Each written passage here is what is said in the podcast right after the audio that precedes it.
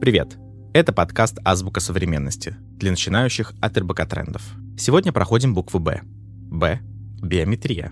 Сейчас, когда оплатить покупки в онлайн-магазинах можно просканировав лицо или отпечаток пальца, речь идет о Face ID и Touch ID, использование биометрических данных кажется достаточно логичным следующим шагом. С помощью наших уникальных и прекрасных физических характеристик можно идентифицировать нас. Наше лицо, сетчатка глаза, отпечатки пальцев, голос и губы являются нашим паспортом, который невозможно потерять. Биометрия применяется во многих отраслях – в банках, ритейле, на транспортных и промышленных предприятиях. Как работают биометрические данные? Сейчас расскажу.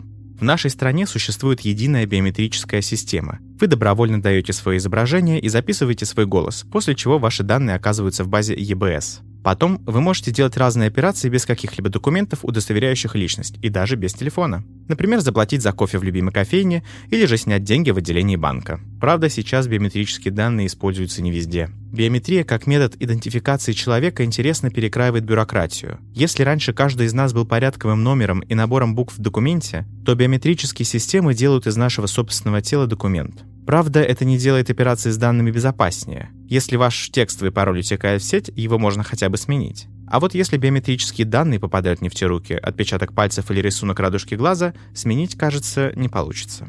Теперь попробуем использовать слово «биометрия» в предложении. Например, если государство собирает биометрические данные, то в законе должно быть четко прописано, кто и когда может иметь доступ к этой информации. Теперь пример попроще. Я оформила новый загранпаспорт, меня попросили сделать отпечатки пальцев и сфотографировали. Собрали мои биометрические данные.